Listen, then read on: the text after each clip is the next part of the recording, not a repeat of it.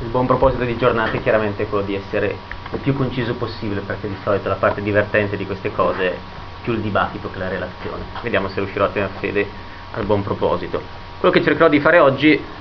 è di presentarvi una riflessione sull'auto-organizzazione residenziale, o meglio, come vi dirò, sulle comunità contrattuali, proponendo un confronto, per qualcuno magari bizzarro, per qualcun altro provocatorio, tra due varianti delle comunità contrattuali, ossia il co-housing gated communities,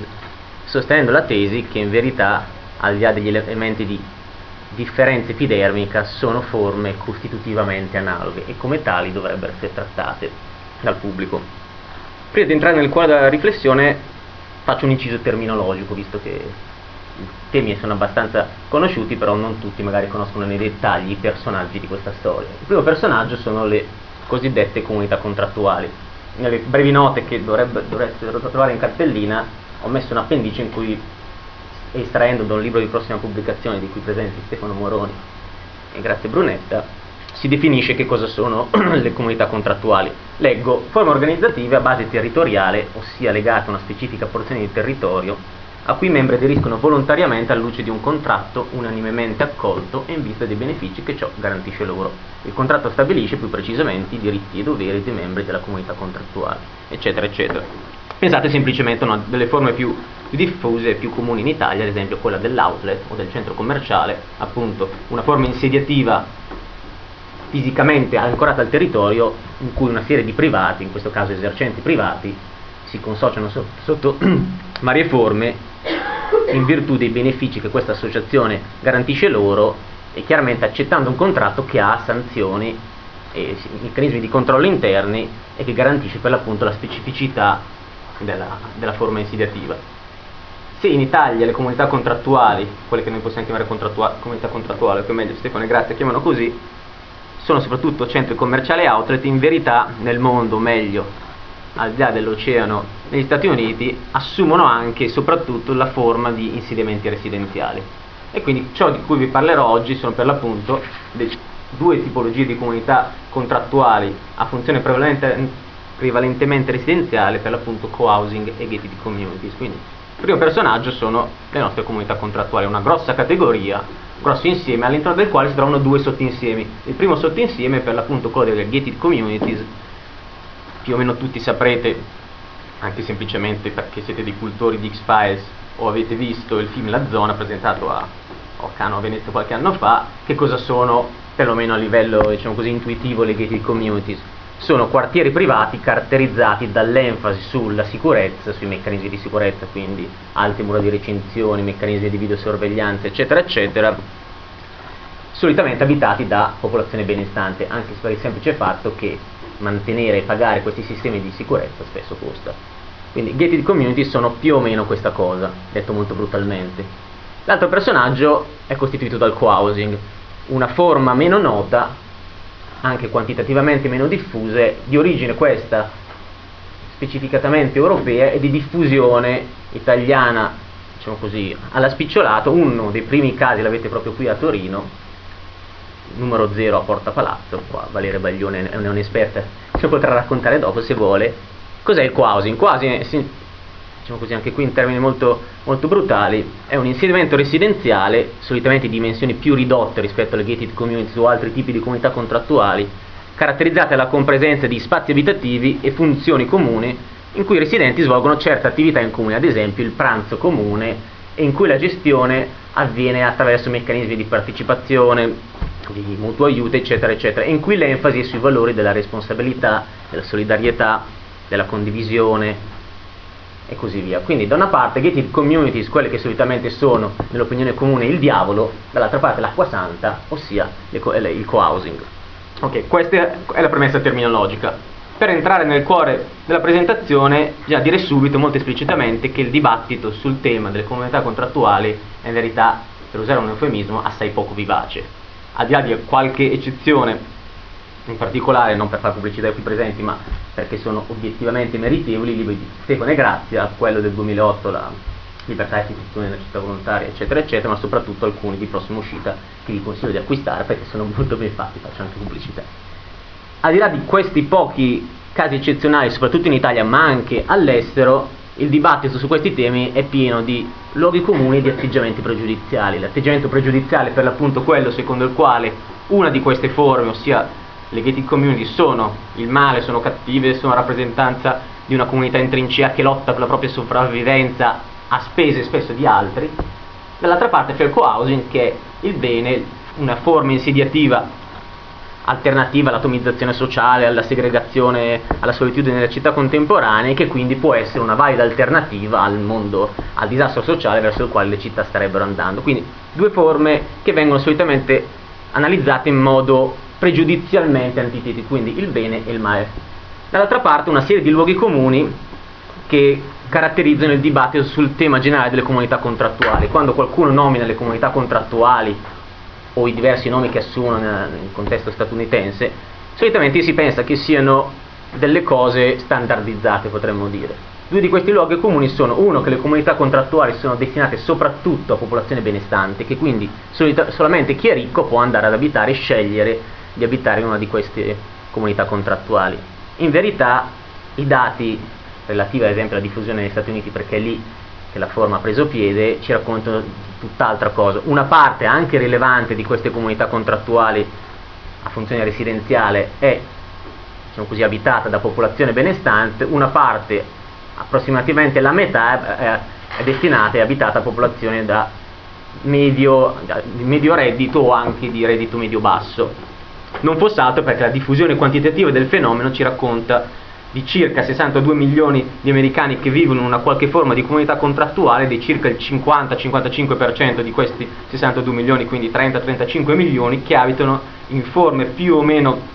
elaborate di comunità contrattuali, quindi associazioni residenziali, eccetera, eccetera. Quindi, anche semplicemente per la diffusione che ha negli Stati Uniti, questo fenomeno non è solamente destinato a popolazione ad elevato reddito. Quindi questo è uno dei primi luoghi comuni dai quali si dovrebbe sbarazzare ma che tuttavia ricorrono nella letteratura sull'argomento, tanto nazionale quanto anche talvolta internazionale. Il secondo luogo comune è che le comunità contrattuali siano assimilabili prevalentemente ad un'unica tipologia, per l'appunto quello delle gated communities del quartiere fortificato ed, ed esclusivo, quasi per metonimia la gated communities fosse la contra comunità contrattuale per eccellenza. In verità anche qui ho luogo comune che è smentito dai fatti, in verità esistono numerosissime tipologie di comunità contrattuali ne possono esistere, forse ne potrebbero esistere di infinite, tante quante sono i desideri e le volontà dei gruppi di persone associati liberamente. Proprio perché sono costituiti sulla base di un contratto privato liberamente stipulato dalle persone che si associano, quindi ne esistono, ad esempio, esistono comunità contrattuali destinate agli anziani in cui il vincolo di accesso è l'età. Se sei giovane non entri perché è una comunità destinata ad anziani e come tale ha servizi dedicati alla, alla terza età. Ci sono altre comunità contrattuali, ad esempio, che, hanno, che pongono l'enfasi sulla sostenibilità ambientale, sul, sul rispetto della natura e quindi se si abita in quella comunità contrattuale bisogna avere un'attenzione particolare a, appunto all'ambiente, alla sostenibilità ambientale e così via ce ne sono alcune caratterizzate da particolari servizi sportivi, ad esempio comunità contrattuali in cui lo status simbolo è rappresentato dal golf e quindi sono dotati di una, una serie di servizi legati alla, alla pratica del golf. Quindi ne esistono tantissime e ne potrebbero esistere teoricamente di infinite, di infinite tipologie. E solo una parte, una piccola parte di queste è effettivamente fortificata, più o meno attorno al 10% dell'associazione residenziale, quindi una piccola parte è fortificata, la maggior parte non è fortificata o la fortificazione, per così dire, si espleta nella forma di una qualche selezione all'accesso che però spesso ad esempio è costituita da garette di guardia vuote o da sbarre in verità sempre alzate. Per il semplice fatto come dicevo prima che spesso il controllo fisico costa e che l'obiettivo non è solitamente quello di allontanare il crimine, il crimine ma molto più trivialmente quello di impedire che il traffico veicolare di esterni invada il quartiere perché il quartiere vuole essere vissuto in modo più friendly rispetto ad esempio ai bambini. Quindi se voi andate in una delle poche simili comunità contrattuali italiane a San Felice, negli anni descritta, San Felice è appena fuori Milano dopo l'idroscalo sotto Segrate, più o meno nella zona di Segrate, negli anni descritta come una delle prime gated communities italiane, in verità vi trovate di fronte a un quartiere in cui le sbarre sono sempre alzate, in cui la gente entra perché all'interno di San Felice ci sono negozi e supermercati che hanno una valenza comprensoriale, potremmo dire che quindi servono tutto il quartiere e rispetto al quale appunto la vita si svolge come in un qualsiasi altro quartiere con standard di censo medio e non sicuramente elevatissimi. Quindi questo per dire che alcuni luoghi comuni vanno abbandonati perché se non si abbandonano questi luoghi comuni si rischia di avere un atteggiamento pregiudiziale che diciamo così, pregiudica il fatto di riuscire a interpretare queste diverse tipologie che esistono in comunità contrattuale per l'appunto come varietà di un'unica famiglia. Nel, nelle note che vi ho proposto ho provato a immaginare una tassonomia prendendo esempio da Linneo e ho proposto di considerare ad esempio il co-housing e eh, gated communities come due possibili varietà di una medesima famiglia, quella delle comunità contrattuali, di un medesimo genere, quella delle comunità contrattuali a funzione prevalentemente residenziale, quella di una stessa specie, ossia delle associazioni residenziali che sono una sottocategoria delle comunità contrattuali in cui semplicemente il possesso de, degli spazi collettivi e collettivi, ciascuno possiede anche una, la propria abitazione e, e si forma una, un'associazione di residenti che gestisce collettivamente la, il quartiere. Quindi quasi in gated communities come due varietà e come dice la tassonomia lineare, la varietà è la, diciamo così, il livello più basso all'interno del quale le differenze sono sfumate, tant'è vero che nelle classificazioni più rigorose non si arriva alla varietà ma ci si ferma alla specie. Perché dico questo? Perché se si analizza con occhio distaccato queste due forme insediative si vede in verità che le differenze spesso tanto enfatizzate sono di tipo per lo più epidermico. Ve ne cito quattro. Differenze di tipologia di spazi comuni in verità tutte queste forme insediative, gated communities e co-housing, hanno degli spazi in comune, semplicemente nelle gated communities sono più orientati verso fattori sicurezza, nel co-housing sono più orientati alla condivisione di certi particolari momenti di vita, ad esempio il, il pranzo comune, ad esempio il, la cura dei bambini, piccoli asili interni che a volte esistono nelle, nel co-housing. Seconda differenza, i gradi di partecipazione dei residenti. In tutte le comunità contrattuali vi è un certo grado di partecipazione dei residenti, semplicemente nelle cohousing questa partecipazione è più marcata, spesso inizia fin dalle fasi di costituzione della comunità e si svolge con meccanismi più, diciamo così, più ramificati, spesso informali. Nelle gated community la partecipazione c'è perché sono quartieri privati che hanno una sorta di governo privato, semplicemente ha un livello di formalizzazione diverso, ha un grado di di avanzamento, un grado di, anche di pesantezza del, del tempo speso questa, nella partecipazione minore, quindi è meno avanzata la partecipazione potremmo dire, però entrambi prevedono dei meccanismi di partecipazione dei residenti. Terza differenza è la, i meccanismi di selezione dei residenti. Sia gated communities che co-housing hanno un meccanismo di selezione dei residenti, che spesso viene vituperato rispetto al gated communities accusando di discriminazione in verità anche il co-housing ha dei meccanismi di selezione, semplicemente sono diversi. Il co-housing ha una selezione che solitamente avviene prima della formazione della comunità e avviene solitamente secondo meccanismi non scritti, che in Italia vengono definiti di vicinato elettivo, ossia ci si trova al bar, i futuri co-houser si trovano al bar, mangiano insieme e definiscono in base alle sensazioni se la persona che sta loro davanti, che è il candidato a diventare co-houser, ha l'attitudine alla vita comunitaria oppure no nelle gated communities o in altri tipi di comunità contrattuali la selezione avviene secondo regole più o meno, anzi quasi sempre scritte, sempre chiaramente definite, che sono ad esempio il censo o semplicemente la disponibilità a pagare, perché una comunità contrattuale tipo gated communities ha magari un prezzo per gli alloggi superiore perché si include il prezzo anche per sostenere le spese di sicurezza di manutenzione di certi spazi comuni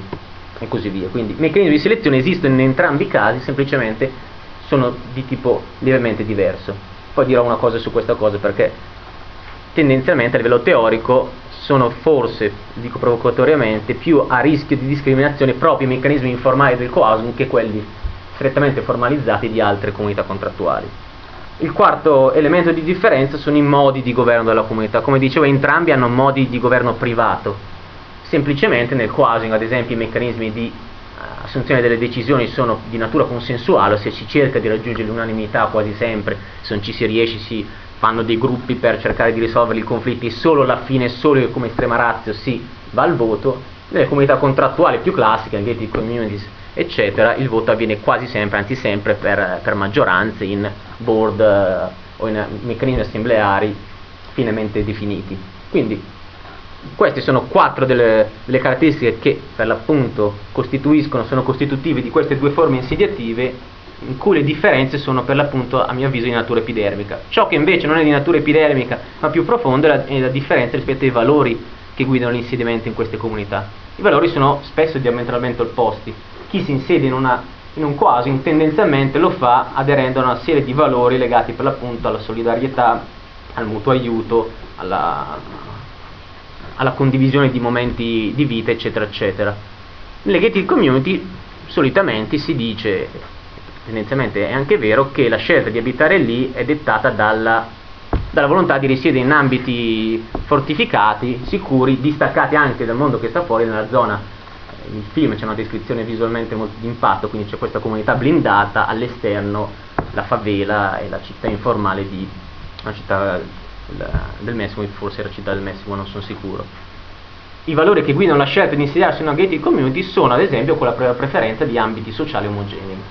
I valori sono diametralmente opposti. La domanda che c'è da porsi, mi avvio verso la chiusura, è se i valori siano sufficienti a determinare una differenza di trattamento pubblico. Quello che io credo è che, che sostengo nel mio breve scritto, è che le differenze tra cohousing e gated communities, che diciamo così, incarnano due delle tipologie, delle varissime tipologie di comunità contrattuali, in verità non sono sufficienti a fondare una distinzione rilevante dal punto di vista pubblico. Individualmente ciascuno può pensare ciò che vuole di co-housing e di gated community e soggettivamente è rilevante la differenza, tant'è vero che la gente, alcuni scelgono di abitare in una gated community, altri in un co-housing. Personalmente abiterei molto volentieri in un co-housing e non, non abiterei mai in una gated communities. Gated community. Ciò però non cambia nulla dal punto di vista del trattamento pubblico. Io credo che il trattamento pubblico non possa essere differenziato in base ai valori espressi dai residenti e che quindi sia doveroso avere uno stesso trattamento pubblico per forme di, epidermicamente differenti ma costitutivamente analoghe di comunità contrattuali di tipo residenziale. Anche perché se si vanno a guardare gli esiti spaziali e sociali di queste forme insediative, le differenze anche qui sono veramente poco rilevanti gli esiti spaziali, se voi guardate dall'alto diversi tipi di comunità contrattuali non, non individuereste mai quali sono co-housing, quali gated communities, quali retirement communities, perché dal punto di vista spaziale sono pressoché analoghi. Ok, ci sono certe differenze, ad esempio la presenza di fortificazioni, ad esempio di perimetri murati più evidenti nella, nelle gated communities, a volte assenti nel co-housing, ma ciò appunto sono anche qui elementi che si potrebbe dire accessori anche dal punto di vista sociale gli esiti sono essenzialmente analoghi. Anche qui una provocazione. Non solo le ricerche sul co-housing dichiarano che in verità anche gli abitanti del co-housing sono omogenei da un punto di vista sociale, sono quasi tutti professionisti bianchi più o meno benesta- benestanti. Quindi l'aspirazione alla diversità sociale c'è, ma nella pratica questa diversità spesso non, non, non esiste negli insediamenti reali di co-housing. Dall'altra parte, come vi accennavo prima, gli stessi meccanismi di selezione possono lasciare perplessi dall'esterno, perché questa cosa del vicinato elettivo, che è quasi una bandiera del co-housing, può divenire in verità la scusa per qualsiasi forma di discriminazione. Si può sedersi a, a, a, al bar di fronte a una persona di colore, può essere giustificato per il fatto che non ha l'attitudine alla vita comunitaria, magari nelle radici profonde della psiche di questi particolari co-houser vi è in verità una vena di razzismo, potremmo ipoteticamente immaginare. Ciò non può avvenire nelle gated community semplicemente perché i meccanismi di selezione sono formalizzati quindi cost- per Costituzione negli Stati Uniti non si può escludere sulla base della religione o della, del colore della pelle. E quindi questo implica il fatto che, diciamo così, questa è chiaramente una provocazione, i co-houser spesso hanno invece un'attitudine all'apertura, alle relazioni, allo scambio, eccetera, eccetera. Ciò che dico è che in verità meccanismi di selezione non formalizzati sono aperti a rischi maggiori di meccanismi di selezione formalizzati, che quindi questo può costituire un punto critico rispetto al co-housing, forma insediativa rispetto alla quale in verità invece la letteratura è sempre apologetica, è sempre descritto come la cosa più bella del mondo e contrapposta invece alle gated communities che sono per l'appunto il diavolo rispetto all'acqua santa. Tutto questo per dirvi che cosa, e chiudo veramente, che credo che da una parte sia doveroso un uguale trattamento pubblico di queste forme, di queste due, ma di tutte le diverse forme insediative che nel mondo delle comunità contrattuali possono esistere. In Italia queste, queste forme non si stanno diffondendo, esistono solo alcuni piccoli, pochi casi di co-housing e qualche altra forma di quartiere privato rispetto al quale però il diritto condominiale vigente impedisce di trasformarsi veramente in una comunità contrattuale a tutto tondo, anche se i casi sono pochi, tuttavia si nota una propensione di certe amministrazioni pubbliche a finanziare progetti di quasi perché sono più facilmente pubblicizzabili, più facilmente e socialmente accettabili.